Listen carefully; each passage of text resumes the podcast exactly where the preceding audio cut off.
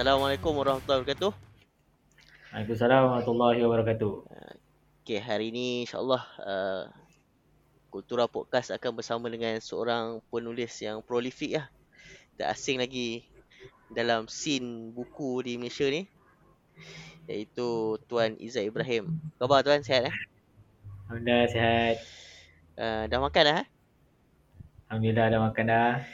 Okay, jadi uh, Tuan Izzat Ibrahim ni merupakan penulis uh, beberapa buah buku lah. Jadi mungkin untuk permulaan ni kita minta uh, Tuan Izzat Ibrahim untuk memperkenalkan diri beliau lah. Mungkin ada rakan-rakan pendengar yang belum lagi uh, pernah membeli buku beliau dan belum mengenali beliau secara dekat. Eh, silakan. Terima kasih Tuan saya Ahmad Fatih kerana sudi menjemput saya untuk podcast Satura Podcast. Uh, nama penuh saya Muhammad Izzat Ibrahim bin Syamjuddin. Nama uh, pena saya Izzat Ibrahim. Dan sekarang ni saya uh, sepenuh masa sebagai aktivis. Dan sambil tu saya ada menulis dan ambil upah menulis buku orang. Dan juga menjalan uh, apa ni uh, dan juga uh, kerja-kerja sambil tu kerja-kerja pertanian dan sebagainya. Jadi sekarang ni uh, berada di Sempar Renggam, Johor dan uh, itu saja. Dah, dah berkahwin ke belum eh Tuan Izzat ni? Uh, sekarang saya dah berkahwin dan menimang seorang cahaya mata lelaki. Okey, nampaknya gadis di luar sana terlepas lah. Sebab Tuan Izzat nampaknya sudah berpunya lah. Okey, jadi uh, soalan mungkin soalan yang dah lama saya nak tanya lah kepada uh, Tuan Izzat ni. Eh. Macam mana mula minat menulis ni? Okay, mula minat menulis uh, sejak kewujudan uh, blogspot lah. Dan blogspot tu cuba menulis tapi rasa macam tak sedap menulis. Uh, lepas tu sebab tengok orang lain tulis bagus. Antaranya yang blog antara blog yang saya selalu baca menuju ke puncak uh, ditulis oleh Tuan Said Ahmad Fatih. Uh, macam dan macam, saya macam ada, pernah dengar blog tu. Uh, itulah Zan. Lepas tu uh, saya cuba tulis dan ada satu uh, posting saya tu diminati lah. Uh, diminati iaitu tentang uh, uh, apa ni penulisan saya tentang sebuah program bash sendiri uh, reunion time tu maksudnya saya banyak-banyak tulisan saya tu uh, oh rupanya saya uh, penulisan yang saya boleh tulis dan orang minat nak baca adalah berkaitan dengan cerita cerita benar ataupun cerita penceritaan lah. Kemudian seterusnya uh, kewujudan social media uh, med, apa social media Facebook. Saya teruskan menulis menulis dan uh, cuba mengasah sendiri menulis tu tanpa ada pergi ke mana-mana kursus penulisan. Lepas tu, uh, bila saya ada pengalaman sikit, Allah izin saya pergi ke kem pelarian di Perancis.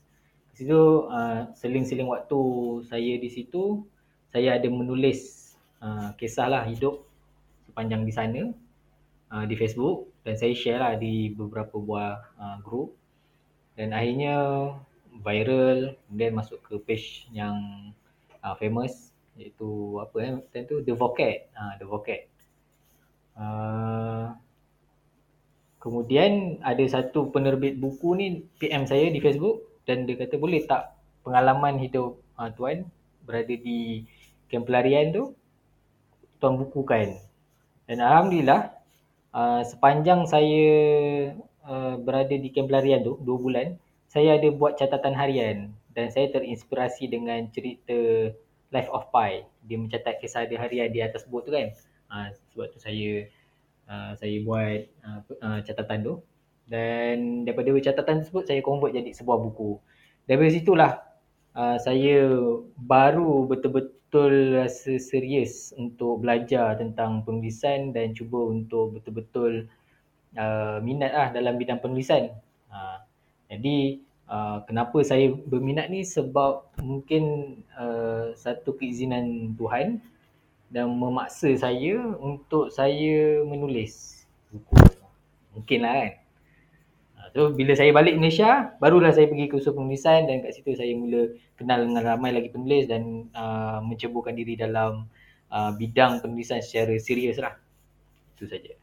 Maksudnya buku pertama tu dia diterbitkan waktu uh, Tuan Izzat belum balik lagi daripada kem pelarian lah ke selepas balik? Uh, selepas. Selepas balik ah. Um, selepas balik. Uh, tapi saya berjaya siapkan tu sebelum balik lah. Sebelum balik. Lepas tu, yelah, edit dan sebagainya proses tu. Bila saya sampai Malaysia 2016, barulah diterbitkan pada tahun 2017. Oh, maksudnya sebelum sampai Malaysia tu dah submit pada penerbit lah? Ah, dah submit dah. Dan saya berjaya tulis buku tu uh, memak- hanya memakan masa selama 4 minggu saja. Oh. Ah, buku tu. Ya sebab dia pengalaman ya pengalaman peribadi. Kita tak perlulah nak goreng. Lepas tu uh, waktu menulis tu uh, menariklah Puan Najah daripada Masrid, syarikat Masrid Sdn Berhad, penerbitan Masrid. Dia memberi tunjuk ajar yang sangat simple dalam penulisan.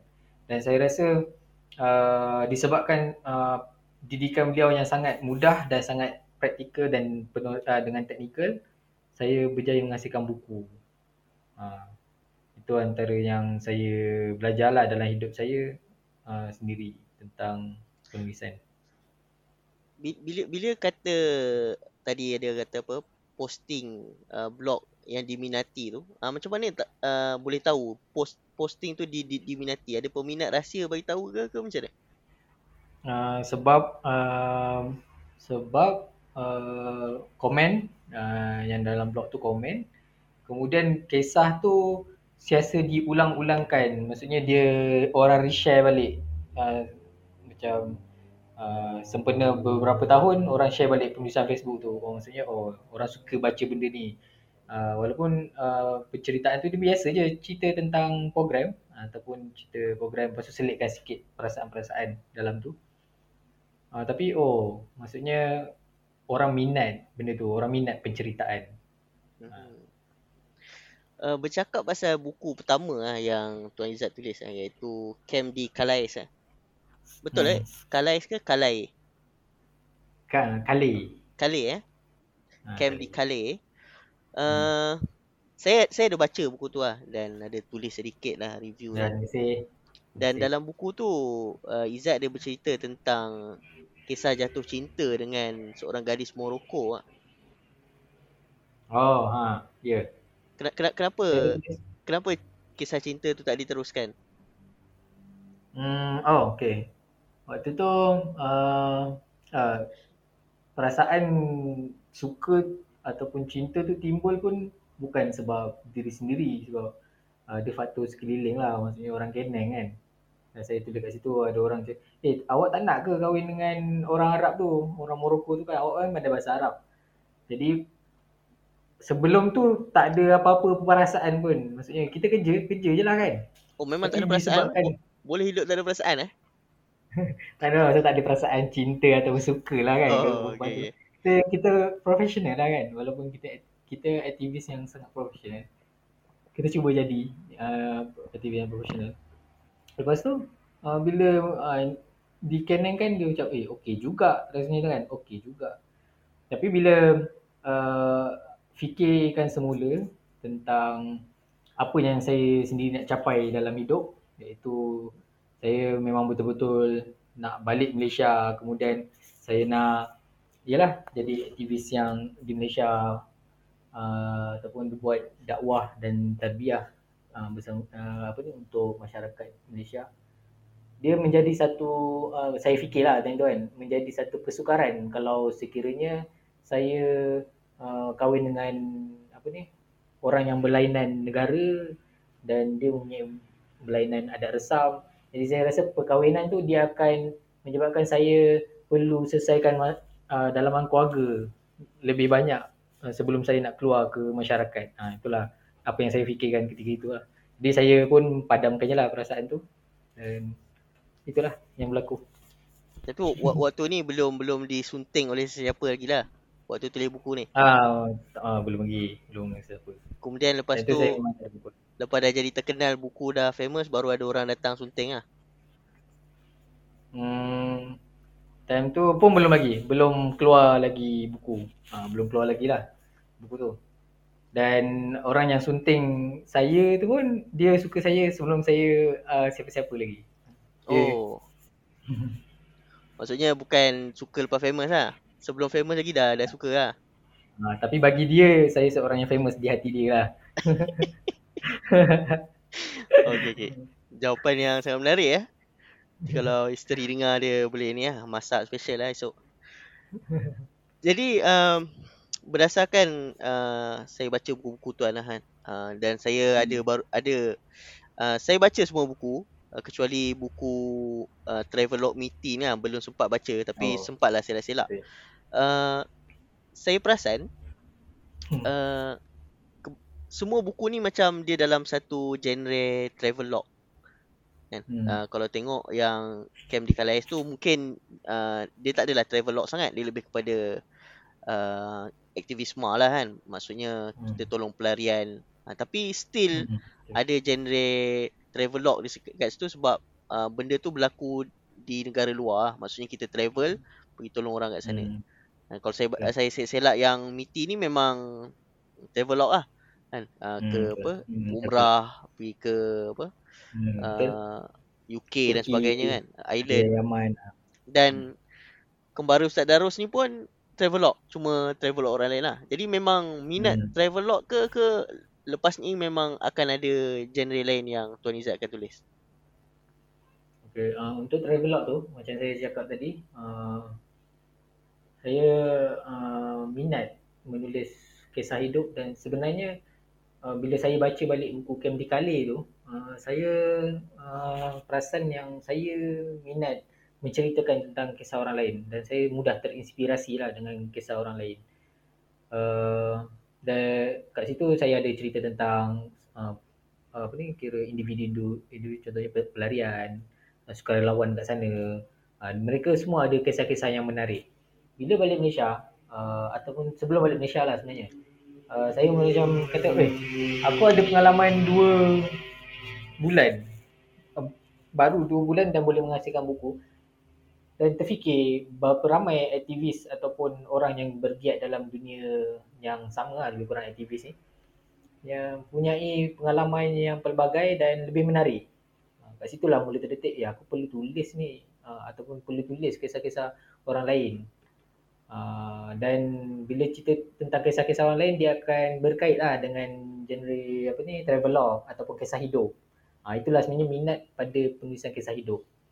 Alhamdulillah bila balik uh, balik tu dan jumpa uh, satu istilah sebagai ghostwriter ataupun penulis upahan bila saya pergi ke kursus dan saya uh, faham nak cuba fahamkan tentang ghostwriter oh rupanya ada satu bidang yang uh, maksudnya bidang uh, pendapatan ataupun kerjaya sebagai seorang ghostwriter ataupun penulis upahan lah. Okey, berkait dengan genre lain Uh, sekarang ni saya ada menulis buku klien juga. Dia minta saya tulis novel. Kisah hidup dia tapi olah menjadi satu novel. Uh, kat situ lah saya pun uh, oh menarik ni permintaan ni. So saya pun belajarlah cara menulis novel dan alhamdulillah sekarang ni uh, dah mula kira mulalah satu penulisan yang uh, genre yang lain iaitu sebuah novel. Tapi kalau ghostwriting ni maksudnya hmm. kita tulis untuk orang tapi at the, Hmm. Bila end product keluar buku tu nanti dia tak kreditkan balik kepada kita kan? Ah, dia ada dua lah. Dia tengok kita punya perjanjian atau perbincangan dengan klien lah. Mhm. Uh, biasanya uh, kalau macam contohnya buku Ustaz Darus ni, Ustaz Darus sendiri yang suruh uh, ataupun dia kata eh letaklah nama sekali dalam dekat depan. Nah, so kita letaklah. Dan kebanyakannya uh, tak letak. Tapi uh, uh, apa ni seboleh-bolehnya lah sebagai seorang penulis yang muda dan buku kan menjadi kita punya apa buku-buku tu kita punya portfolio kan. Ha, Mhm. cuba letak di bahagian editor ke sebagai editor kedua ke ketiga ha, macam tu lah. Hmm. Untuk ghostwriting ni dah berapa banyak buku dah yang tuan tulis? Sekarang ni yang betul-betul habis uh, dalam dua, tiga, ah tiga. Dan Tiga sekarang ni yang ah tiga buku. Dan sedang menulis uh, dua dan bakal tulis dua. Tapi uh, maksudnya semua buku-buku tu buku orang lain lah. Ah, buku-buku tu kebanyakan orang lain.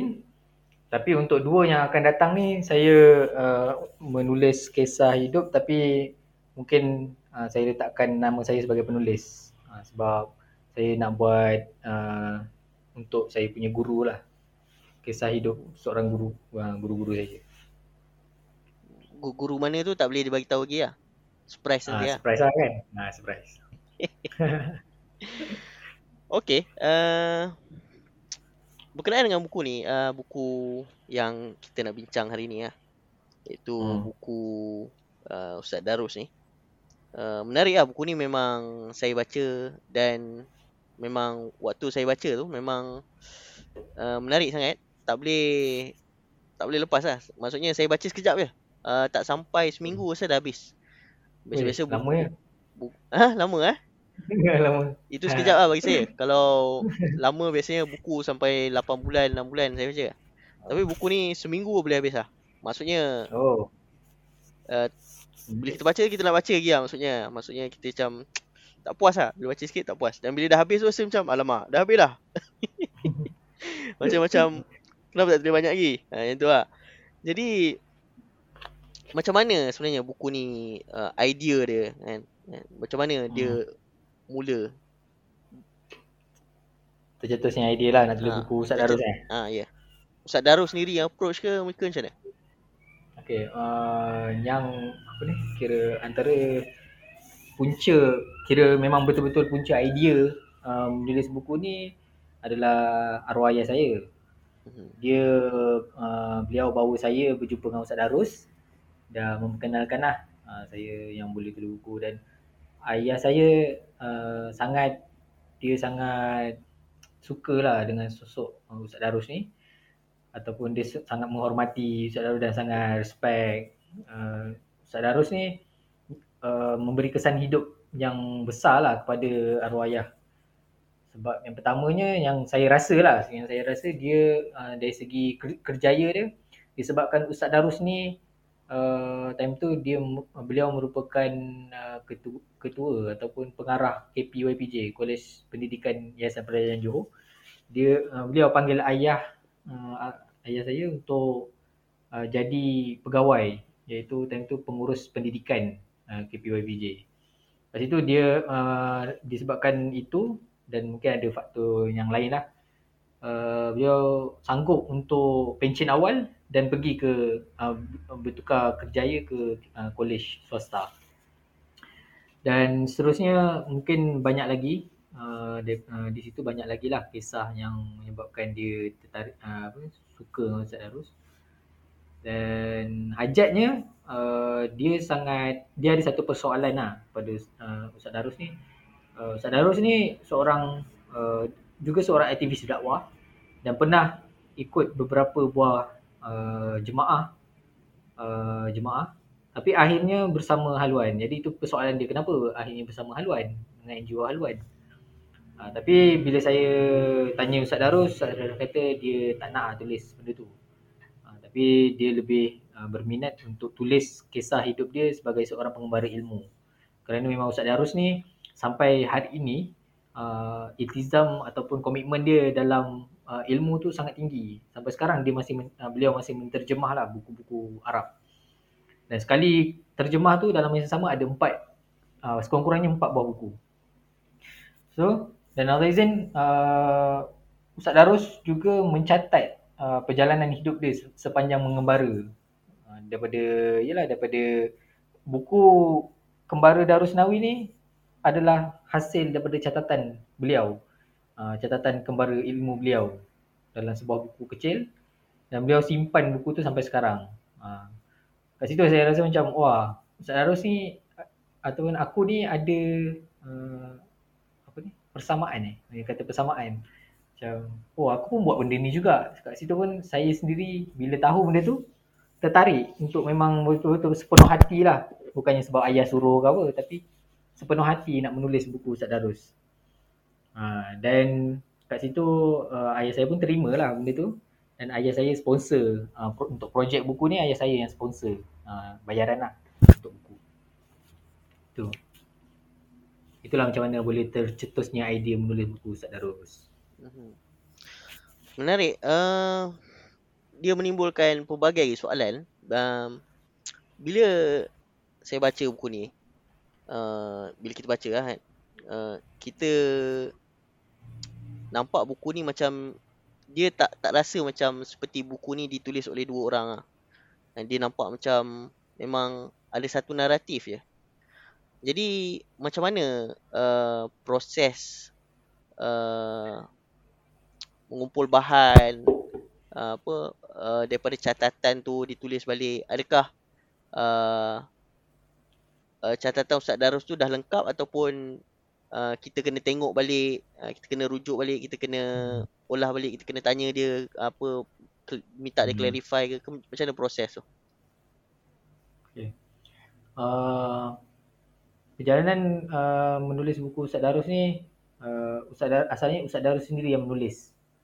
Uh, beliau yang sendiri yang menulis manuskrip uh, buku beliau sendiri.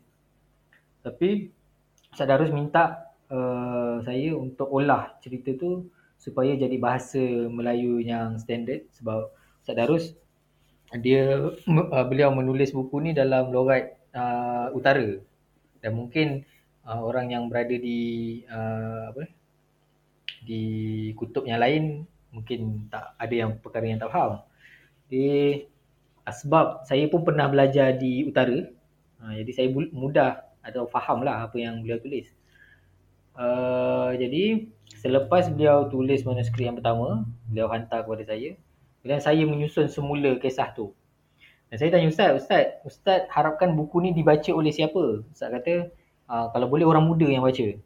Uh, lepas tu saya cadangkan lah Ustaz, kalau orang muda nak baca, Ustaz, orang muda dia tak suka uh, plot yang A, Z. Maksudnya lahir, kemudian membesar, pergi ke Mesir, balik. Orang tak suka macam tu. Tapi orang suka sekarang ni uh, sebab terdedah dengan dunia movie, uh, novel, orang suka plot plot yang mula rancak.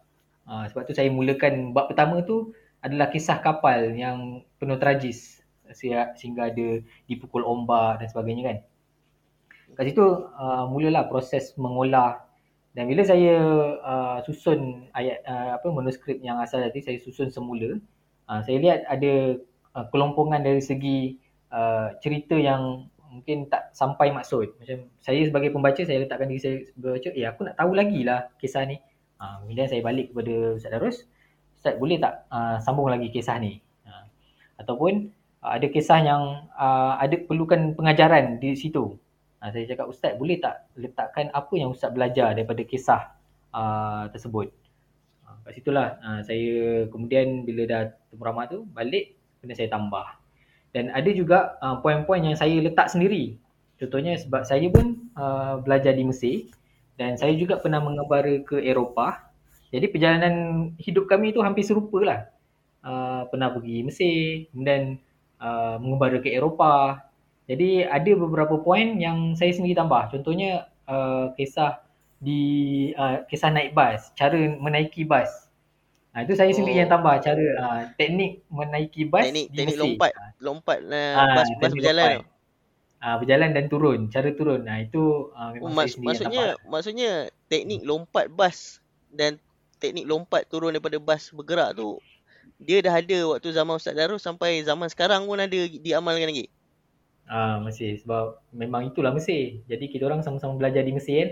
Itulah Mesir ajar kami cara nak lompat uh, bas dan naik bas. Lompat turun dan naik. Jadi kat situlah uh, proses perjalanan cerita tu uh, uh, itulah secara asasnya. Bila uh, Ustaz Darus hantar manuskrip tu, dia hantar manuskrip tu macam mana? Uh, Microsoft Word ke? Dia hantar dalam bentuk uh, dalam tulisan asal Word. dia ke? Macam mana? Ah, tak, dalam Microsoft Word. Microsoft Word lah. Oh maksudnya ha.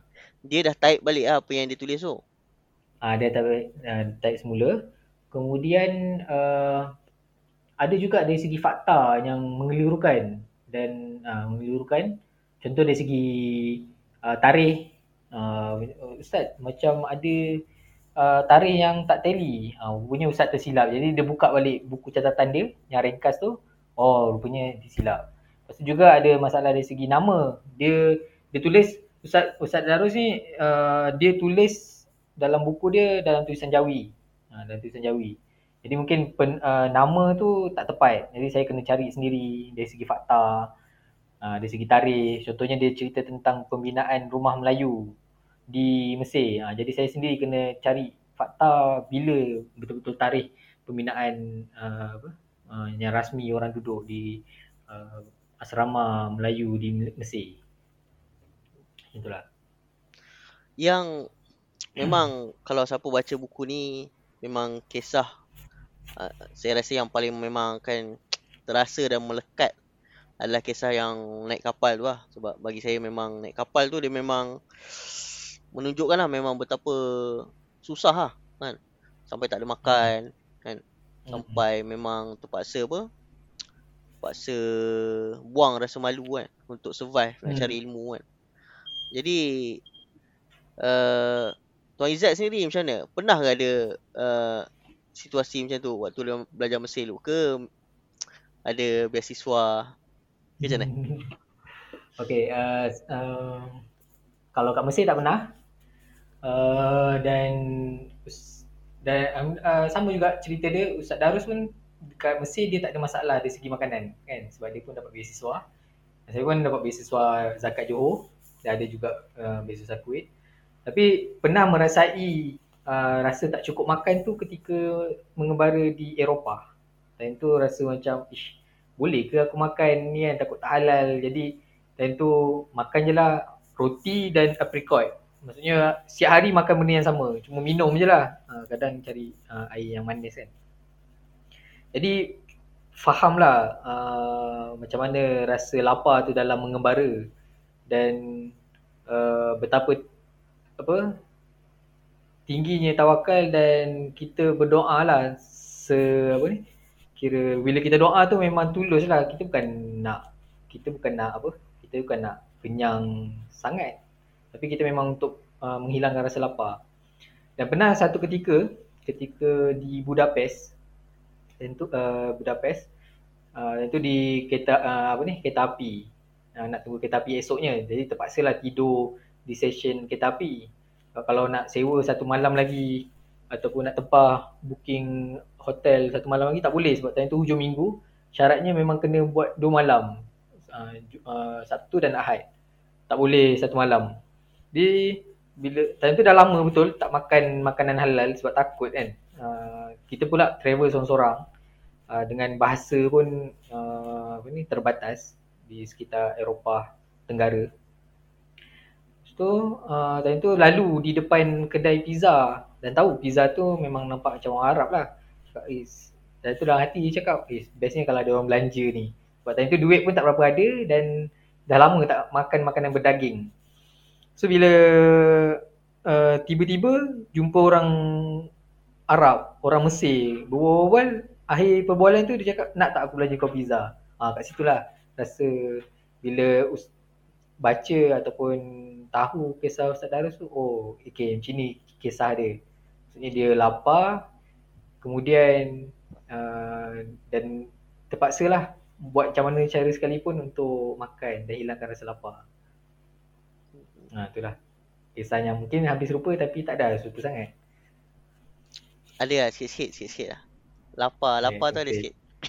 Ha, lapar tu kan. Lepas tu, okay. okay. Lepas tu, uh, okay. satu lagi. Ustaz Darus uh, cakap, Ustaz, macam mana Ustaz boleh, yelah, hmm, apa ni nak, boleh menuju ke keluarga tu kan. Ustaz kata, memang dia, beliau seorang yang pra, uh, peramah. Dia, dia, beliau suka, uh, seorang yang suka berbual. Uh, jadi sebelum tu memang dia dah berbual lah dengan keluarga tu. Sebab tu macam, Uh, dia tahulah keluarga mana yang memang ada makanan yang banyak, ada yang makanan sikit. Dia tahu benda tu. Hmm. Walaupun Ustaz uh, Darus seorang yang pendiam asalnya. Tapi kalau travel, uh, di, uh, beliau bolehlah uh, banyak sembang sebab nak tahu kan. Hmm. Cukup. bila uh, ya bila tengok gambar-gambar Ustaz Darus dalam ni memang muka dia nak dekat sama lah dengan dia punya anak ah. Uh, Ustaz Nasrul Ha, lah. Lonjong Ha. lepas tu telinga dia macam capang-capang sikit lah. Betul. Rambut dia. Ha, rambut kan, gaya rambut. Cuma rambut. kebanyakan dia dia banyak gambar dia berkod lah kan. Nampak smart lah, Hmm. smart. Betul. Uh, dari segi gambar ni macam mana? Dia bagi uh, uh, kepada Tuan Izzat suruh scan ke dia scan dia hantar? Dia hantar yang soft Ah, copy. Ha, itu memang uh, antara kerja saya lah. Saya pergi ke rumah beliau, pergi sama-sama selongkar uh, gambar-gambar ni sama-sama. Kemudian kami scan sama-sama mana yang uh, ni lepas cakap, Ustaz ni gambar ni kena tunjukkan. Oh Ustaz, uh, lepas tu ada gambar yang saya nak masukkan. Ustaz kata, eh tak payahlah. Contohnya gambar, ah okey ada ada gambar ni. Uh, surat 116 tu. Uh, uh, gambar beliau bersama pelajar Melayu dan ada gambar perempuan. Baru saya tahu kat situ rupanya, oh dulu pengai, uh, orang yang belajar Mesir ni, oh dia tak pakai tudung.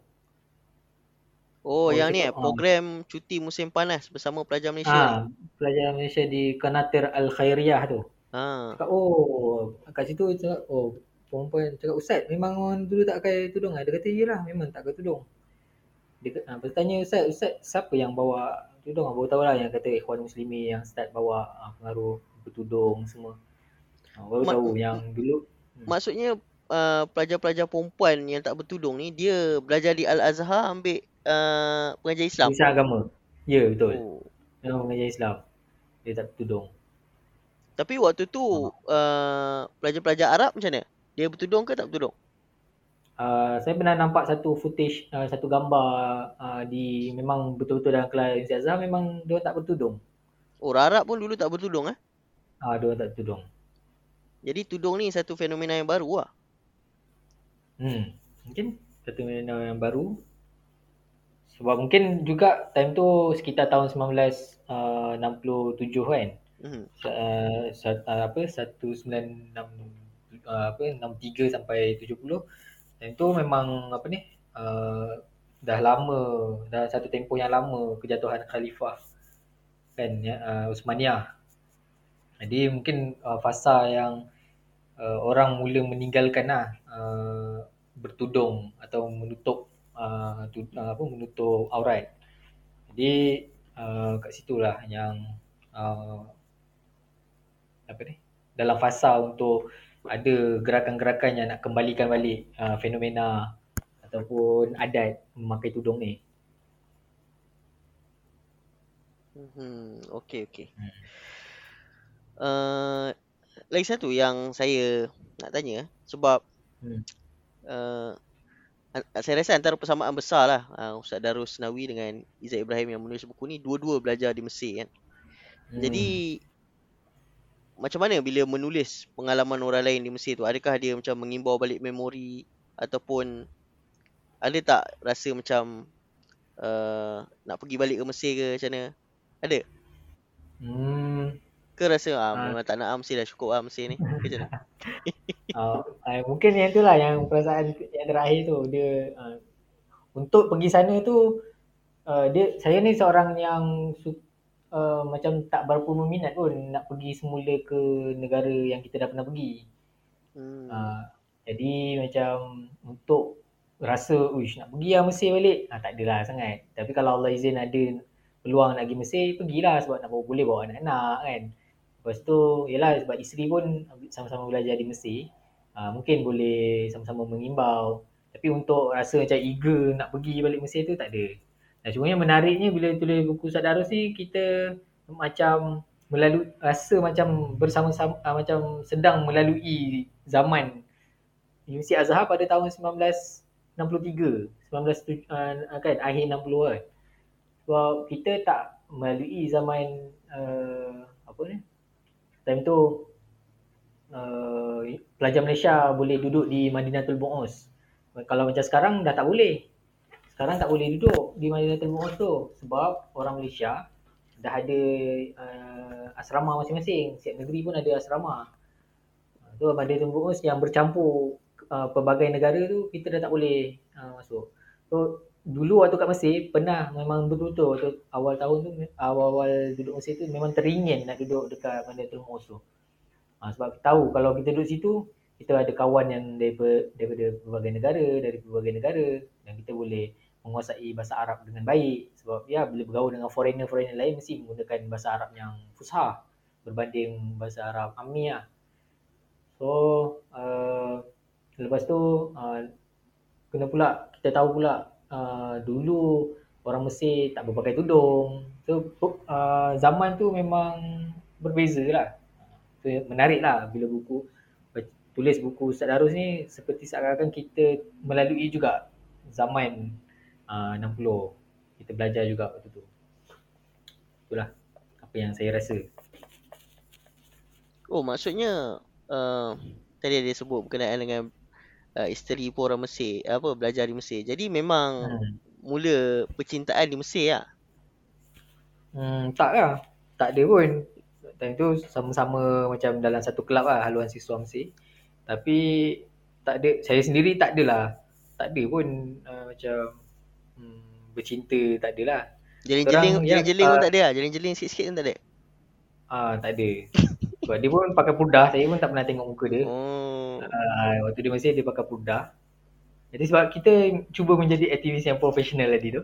Kita oh, Alhamdulillah. Okay lah buat, buat kerja secara profesional. Tapi tak uh, tapi pernah juga macam ya sebab dah biasa kerja dengan dia pun terlintas juga macam eh okey juga dia ni kan. Sebab time tu dah memang tahun 3 tahun 4 dah memang boleh dibenarkan lah untuk memikirkan tentang masa depan untuk kahwin ya dah ayahi uh, pengajian.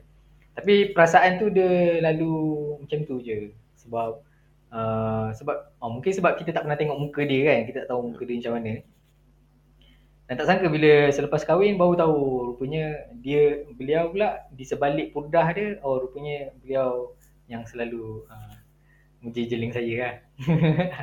oh dia yang selalu jeling Izzat lah bukan Tuan Izzat yang jeling dia lah. Ah tak. Logik logik. Saya rasa benda tu logik. Ya. Yeah.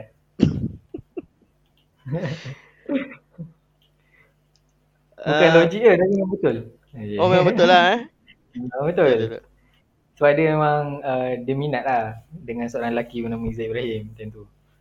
Hmm. Saya rasa logik. Eh, itu pun logik juga.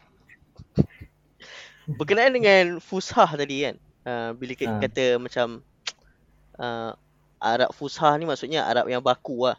Baku kan. Betul lah? hmm. lah? baku. baku. Jadi, jadi uh, kadang-kadang saya ni macam confused juga sebab Arab ni hmm. dia satu terma yang luas lah. Maksudnya hmm. banyak negara yang mengaku Arab. Hingga kadang-kadang hmm. Sudan pun dia ada orang Arab dia sendiri. Hmm. Ha, ada ada ada orang Sudan ni ada yang menganggap diri dia orang Arab, ada yang hmm. menganggap diri dia orang Afrika. Jadi hmm. dan Arab ni dia macam luas kan. Jadi hmm. bahasa dia tu pun dia mungkin banyak dialek tapi adakah semua orang Arab ni dia disatukan dengan Arab Fusha. Maksudnya orang Mesir kalau pergi ke Sudan dia boleh cakap dalam bahasa Arab yang sama ataupun macam mana? Uh, okay, bila uh, saya berada di kem pelarian, uh, hmm. di kem pelarian, lepas itu saya uh, terkumpulnya lah beberapa negara, uh, ya negara bergelap macam Syria, Arab Iraq, Arab Mesir ada juga, Sudan ada juga dan mereka bersembang menggunakan dialek masing-masing. Ah, uh, dialek masing-masing. Oh, maksudnya uh, faham lah. Maksudnya orang uh, dialek Iraq oh boleh faham ah. Faham. Sebab dia macam bahasa Melayu, ah uh, bahasa, bahasa Melayu ada bahasa Melayu baku dan tak pernah pun kita dengar ada orang cakap bahasa Melayu baku kan. Uh, tapi ada uh, dialek uh, orang Kelantan, orang Kedah, orang Johor, orang Terengganu, ha, macam tu. So maksudnya masing-masing masing-masing boleh faham. Maksudnya perbezaan dia antara dialek lah. Dia bukan beza bahasa. Ah bahasa bukan. betul. ah dia dialek dia amiyah mesriyah amiyah suriyah amiyah urduni. Dia dia amiyah je. Amiyah ni maksudnya masyarakat. Ah. Hmm. Jadi ah, kalau macam bahasa masyarakat kalau macam kitab-kitab Arab kan. Hmm. Kitab-kitab Arab uh, kan ada banyak lah kan. Uh, ada kitab Hmm. yang daripada uh, contoh Imam Bukhari daripada Bukhara, daripada ni Hmm. daripada sini sini sini, sini mana-mana lah kan. Adakah Hmm. semuanya ditulis dalam fushah ataupun dia ditulis dalam bahasa Arab Ami masing-masing? Ah, semua dalam fusah. Semua dalam fushah. Kebanyakan Maksudnya kalau Ah. kita belajar dekat Al-Azhar tu, kitab-kitab yang Hmm. kita gunakan ni uh, semua fushah lah. Bukan Ah, di, semua bukan fushah. bukan dialek Mesir bukan lah. ah, bukan. Ah, Okey. bukan dalam Mesir. Memang betul-betul fusah. Kalau buku fusah. Tapi kalau dalam paper apa ni macam surat khabar, ah dia menggunakan bahasa ah, apa ni? Bahasa dialek ah, Mesir lah kalau baca. Maksudnya kalau kita baca kita tak boleh faham lah. Uh, dia ada dia tak semua tapi macam uh, sikit-sikit dia ada masukkan uh, apa ni uh, dialek negara masing-masing. So kita kalau nak belajar tentang dialek negara tu, kita bacalah dia punya paper uh, majalah dia, komik dia. Uh, komik kalau perbualan komik tu memang dia gunakan bahasa bahasa tu lah dialek Mesir lah. Mhm. Saya dulu waktu belajar di luar negara tu, uh, kita selalu tengok uh, dululah dulu waktu muda-muda tu minat tengok bola kan. Bola Hmm. EPL kan. Ha, biasanya kalau macam kan bila tengok bola ni ada pengulas dia kan. Ha, Hmm. Kalau tengok pengulas Arab tu yang memang yang paling semangat sekali lah. Ha, betul. Masya Allah, Masya Allah, Allah Akbar. Masya- Semangat lah. Jadi kalau dekat Mesir macam tu juga ke macam mana? Ha, memang macam tu lah. Oh, memang Dan macam tu. selalunya uh, tak, tak tahulah. Tapi Sebab kan- semua sebab- negara Arab Sebab kadang-kadang Sebab- kelakar bila dengar dia macam uish ini macam jihad-jihad sikit tapi dia uh, apa Ha. ulas bola lah. Ya sebab dia bahasa Arab kan. Ha. Dan kebanyakan bahasa Arab uh, orang Arab ni dia orang uh, dia orang memang akan menggunakan macam masya-Allah alhamdulillah walaupun dia seorang agama uh, Kristian. Mhm. Ah, dia orang guna macam bismillah uh, macam alhamdulillah. Ah, so dia orang uh, apa ni? Uh, memang nampak uh, dengar lah macam ish macam jihad kan bahasa Arab lah tu. Ah. Dan uh, Arab ni tak tahulah rasa rata-rata negara Arab ni dia betul-betul fanatik lah dengan bola. Ah tu pun tak faham sebab apa. Ah dia orang fanatik dengan bola. Kalau Mesir pula dia orang Liga Afrika musuh utama dia bukan macam negara-negara Afrika contoh macam Ivory Coast ke ataupun ya negara-negara betul Afrika yang kita kenal kan. Mhm. Tapi musuh utama dia orang Arab juga iaitu apa negara yang sebelah dia. Alamak lupa. Ha, so uh, fanatik dia orang tu betul-betul sama Arab lah. Ha, M- sama Mesir Arab. Mesir pernah masuk World Cup tak? Mesir Ke tak pernah? Uh, tak pernah. Tak pernah eh? Tapi yang tak tahu yang latest ni dia dia orang masuk ke tak. Tapi uh, dulu waktu zaman sebelum Muhammad Salah lah. So Salah uh, waktu zaman ada dia punya star dia nama Abu Treka. Dia orang pernah juara Liga Afrika tu sebanyak empat kali. Turut-turut. Mhm. Tapi uh, tahun yang kali eh, tahun depannya dia orang negara bergolak 2000 yang 2011 yang Husni Mubarak digulingkan. Uh, waktu tu adalah uh, untuk apa 2012 eh yang World Cup. Uh, dia orang tak dapat masuk sebab negara bergolak. Uh, Okay, eh, tapi jadi dia, yang latest ni lah, latest ni dia orang masuk rasanya. Okay, jadi apa? Tuan, sorry. berke- berkenaan dengan penulisan kan, kita kembali kepada topik penulisan lah kan. Okay, terima kasih. Kalau Akhirnya. ada kalau ah, ada macam apa? Pula-pula muda lah yang nak jadi seperti terkenal lah uh, seperti Tuan Izzat kan tulis buku jual juta-juta jadi apa mungkin nasihat lah kepada pula-pula muda lah kalau dia nak Ah. nak mula nak mula menulis Ya. Okay. Menulis ni uh, first kali apa pengalaman lah yang saya lalui dan uh, dia, kita sebenarnya kena tulis dia dulu. Dia kena sangat indie, dia sangat independent. Dia tak jangan kita sangkutkan dengan teknik ataupun cara mana-mana. Kita sebenarnya kena tulis dia dulu. Mhm. Ha, itu pengalaman yang saya lalui sendiri sebab saya tulis kat Facebook. Tulis lah dulu kan. Ha. dari situ orang mula orang apa ni orang akan baca dan bila kita lagi kerap menulis orang mula macam dia ada macam tak suka dengan cara penulisan kita dan dia akan komen. Kat situ daripada komen tu kita akan belajar. Kita belajar kan. Dan kita konsisten lagi uh, tahap uh, lepas tu kita konsisten lagi penulisan kita, kita betulkan mana yang betul-betul memang perlu diubah. Contohnya penulisan kita tak ada fakta. Okay, kita masukkan fakta. Uh, penulisan kita tak ada unsur-unsur emosi. Ya sebab kita bercerita kan, emosi. Kita masukkan unsur-unsur emosi. Uh, tapi kita teruskan, kita teruskan. Maksudnya nasihat-nasihat ataupun kritikan yang uh, positif tu kita ambil dan kita cuba ubah. Tapi macam mana pun kita akan ada jenis penulisan kita. Uh, bila kita terus konsisten dan kita mula membaca buku-buku orang lain, kita mula membaca artikel orang lain, kita rasa macam, ish tak sedap lah penulisan aku. Sebenarnya tak macam tu. Kita terus je menulis dan uh, sampai satu masa kita akan jumpa cara uh, penulisan kita sendiri. Dan sebenarnya setiap orang dia mempunyai seni penulisan yang ber, yang berbeza lah dan Allah tak akan bagi sama. Dan bila kita stay konsisten tu daripada fasa orang tak suka, dia komen, kemudian dia dah start boleh menerima. Dan bila kita konsisten lagi, kita kat situ dah mula ada orang meminati. Maksudnya kita oh rupanya kita, ada orang berminat dengan cara penulisan kita. Uh, itu yang paling penting adalah konsisten kita menulis. Ha, itu sebenarnya yang paling penting. Dan fasa uh, yang fasa awal tu adalah fasa langgar tu yang sebenarnya yang paling penting. Sebab bila saya balik Malaysia, uh, tak, saya tak tahulah uh, macam mana dari segi keseluruhan masalah saya tak buat kajian secara tuntas. Tapi apa menerusi pemerhatian saya, uh, apa ni uh, orang yang pergi ke kursus-kursus penulisan ni uh, uh, saya tak banyak pergi ke kursus penulisan tapi saya tahu beberapa kawan-kawan ni dia banyak pergi kursus penulisan. Tapi dia mereka ni tidak pun berjaya menghasilkan buku. Bila saya tanya kenapa, dia cakap macam ish, dia rasa macam inferior pula. Bila dia tulis dia rasa macam, eh tak sedap lah.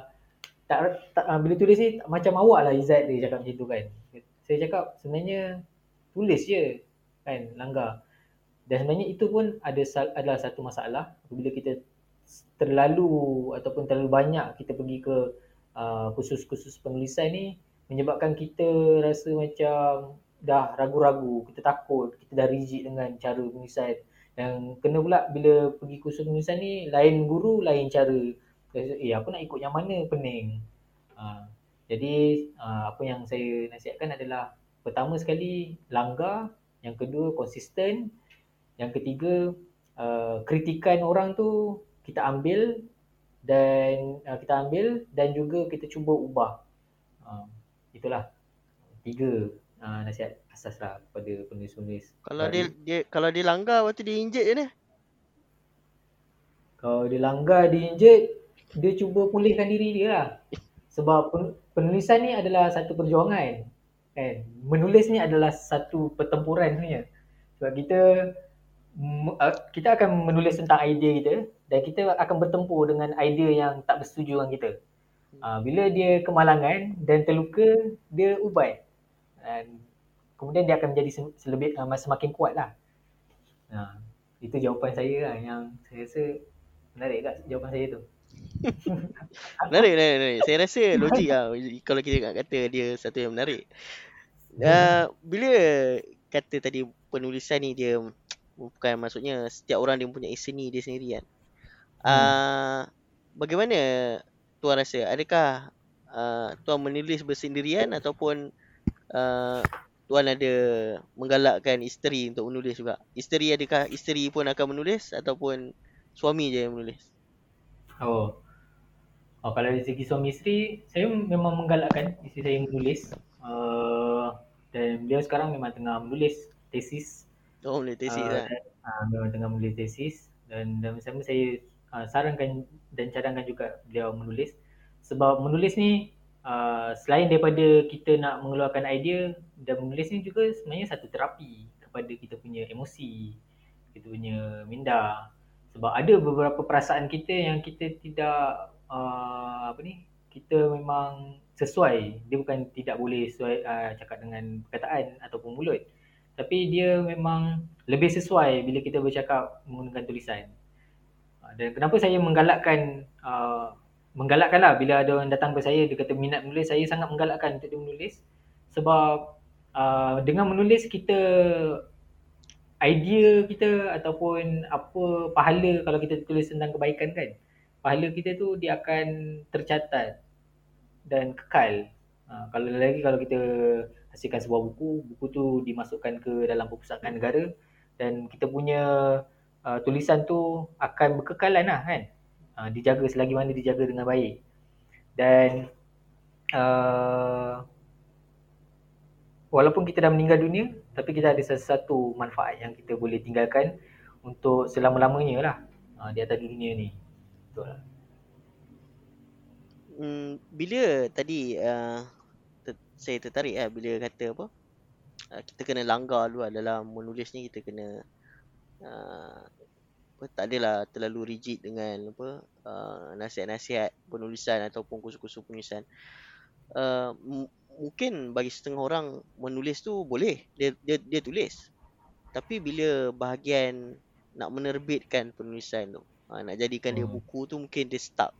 Jadikah adakah Hmm. uh, uh, dekat situ kita perlukan kabel ataupun sejauh mana tuan rasa perlunya kita ni mengenali orang-orang dalam industri ataupun orang-orang yang uh, penerbit-penerbit uh, untuk kita menuliskan karya kita sebab saya rasa kalau macam seorang tu dia tak mengenali dia macam susah sikit lah untuk menerbitkan uh, buku dia Eh. kepada market Eh. lah maksudnya Saya setuju.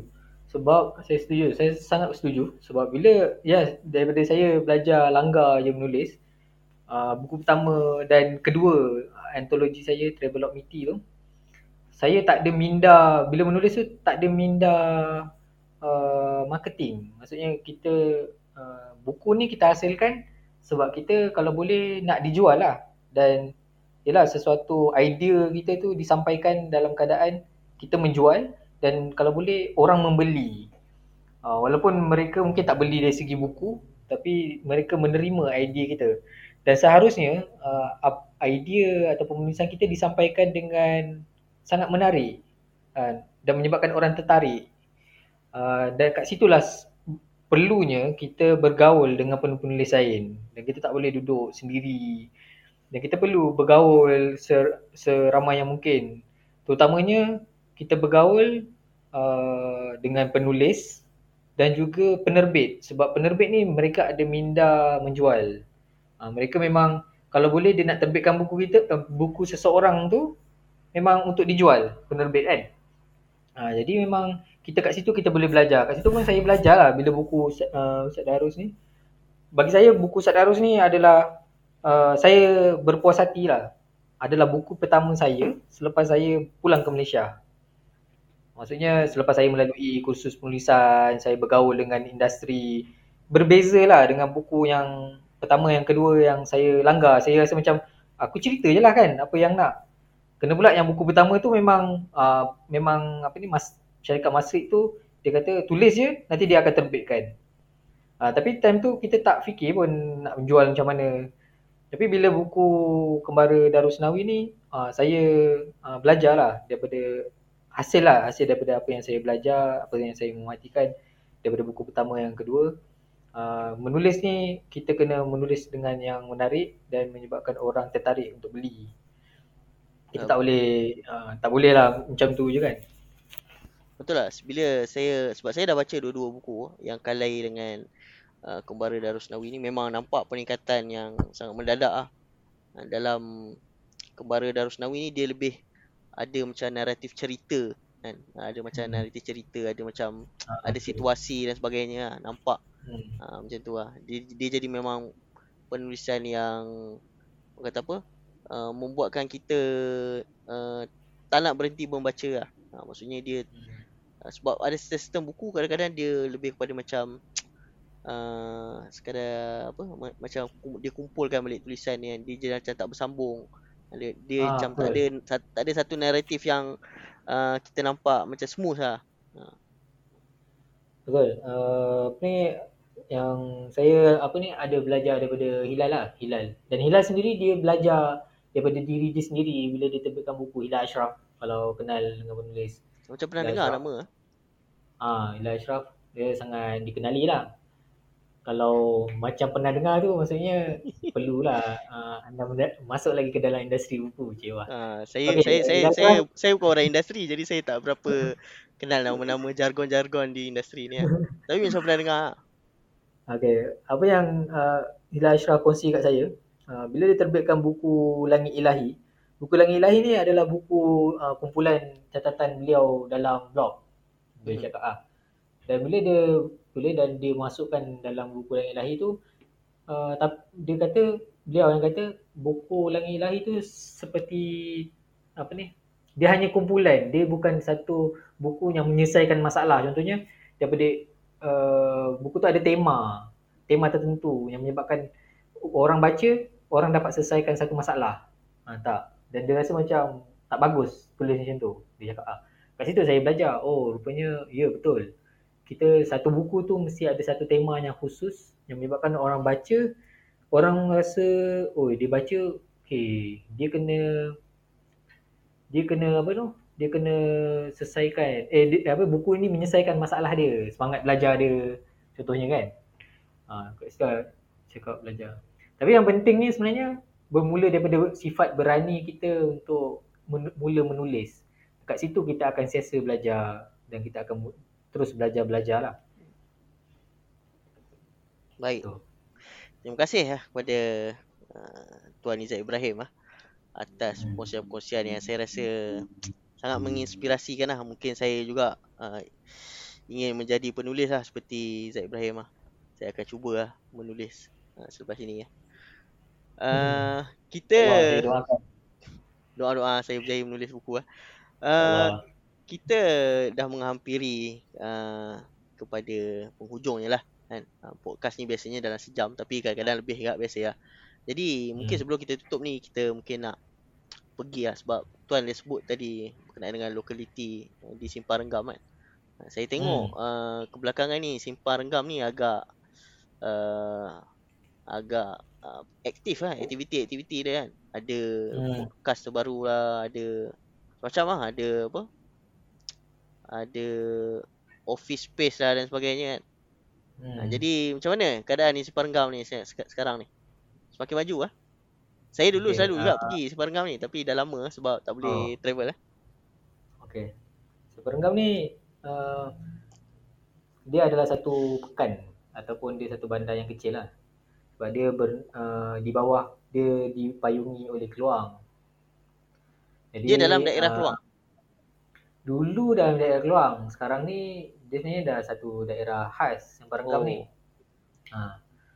Uh, dan di Seperenggam ni apa yang saya lihat dia pertumbuhan yang dikatakan ekonomi seperti mana bandar-bandar lain dia agak dia perlahan lah sebab disebabkan mungkin bajet daripada kerajaan pun tidak banyak tidak seperti bandar besar contohnya macam Keluang sendiri uh, lebih diutamakan lah berbanding Seperenggam jadi di Seperenggam ni bila saya balik saya perhatikan dan apa yang saya sendiri alami uh, apa dia tumbuh uh, oleh rakyat tu sendiri. Maksudnya rakyat Simpang Renggam tu sendiri cuba untuk tumbuhkan ekonomi prasarana. Jadi dia pertumbuhan dia dia sangat organik dan saya rasa benda tu satu benda yang menarik lah. Uh, pertumbuhan yang organik. Contoh macam uh, of, uh, office space tumpang ya kan yang ada sahabat saya buat. Kalau di bandar biasa kan KL, JB biasa. Untuk pekan yang kecil ni memang satu benda yang rare lah. Dia, uh, beliau berani untuk buka. Dan Alhamdulillah ad, memang ada permintaan. Memang uh, orang datang. Kat situlah yang uh, saya tengok menarik pertumbuhan tu. Pertumbuhan ekonomi tu bangkit sendiri. Dan apabila rakyat uh, itu yang sendiri yang membangunkan ekonomi ataupun komuniti setempat, dia akan menjadi lebih baik sebab uh, pertumbuhan tu dia tak terlampau rancak dan pertumbuhan tu memang sesuatu yang diperlukan. Maksudnya masyarakat kat situ memang memerlukan tu. Kan? Jadi sebab tu benda tu ada. Bukannya orang lain, orang luar contohnya yang kata oh Separenggam ni kena buat lagi banyak bangunan. Kena buat bangunan tinggi-tinggi tapi orang Separenggam tak perlukan pun. Kan? Uh, jadi uh, sekarang ni yang saya lihat di Separenggam ni pertumbuhan dia sangat organik dan menarik lah untuk diperhatikan dan mungkin uh, bukan mungkin tapi saya pun uh, ada sesuatu dapatlah idea untuk menulis buku tentang Separenggam. Menarik. Uh, lah kan. Oh, menarik menarik eh. Kita boleh dapat buku seterusnya. Oh, maksudnya pertumbuhan aktiviti rancak ni merupakan satu yang organik lah. Bukan disebabkan tol percuma di Simpang Renggam lah. Uh, setakat ni belum ada lagi lah. belum ada lagi eh. Belum ada lagi. Okay, jadi saudara Izzat masih lagi uh, uh, berhubung lah dengan kawan-kawan ada grup WhatsApp dan sebagainya. Uh, tak tak ada merajuk dari, dari grup WhatsApp left ke tak ada lah. Uh, so far tak ada lah. Okay, kalau ada sahabat yang merajuk dari grup WhatsApp ada sebarang nasihat ke apa? uh, tak ada uh, eh? Kalau kalau nak left left je lah kan sebab dia tak ada masalah pun sebab uh, group ya group je tapi group Facebook eh group group je kan. Tapi bukannya hubungan. Ha, yang penting hubungan tu jaga. Maksudnya ziarah masih kena buat ya. Kalau duduk di kampung ni kita rasa lah benda tu. Oh rupanya macam uh, masih ada lagi suasana ziarah kan. Ziarah apa jiran sebelah sembang dengan jiran sebelah. Dan ketika sebelum ni saya duduk dekat KL uh, ya uh, sebelum duduk di Sungai Penchala kalau Sungai Penchala tu masih kampung sebab saya duduk di kampung yang agak dalam dalam Sungai Penchala tu.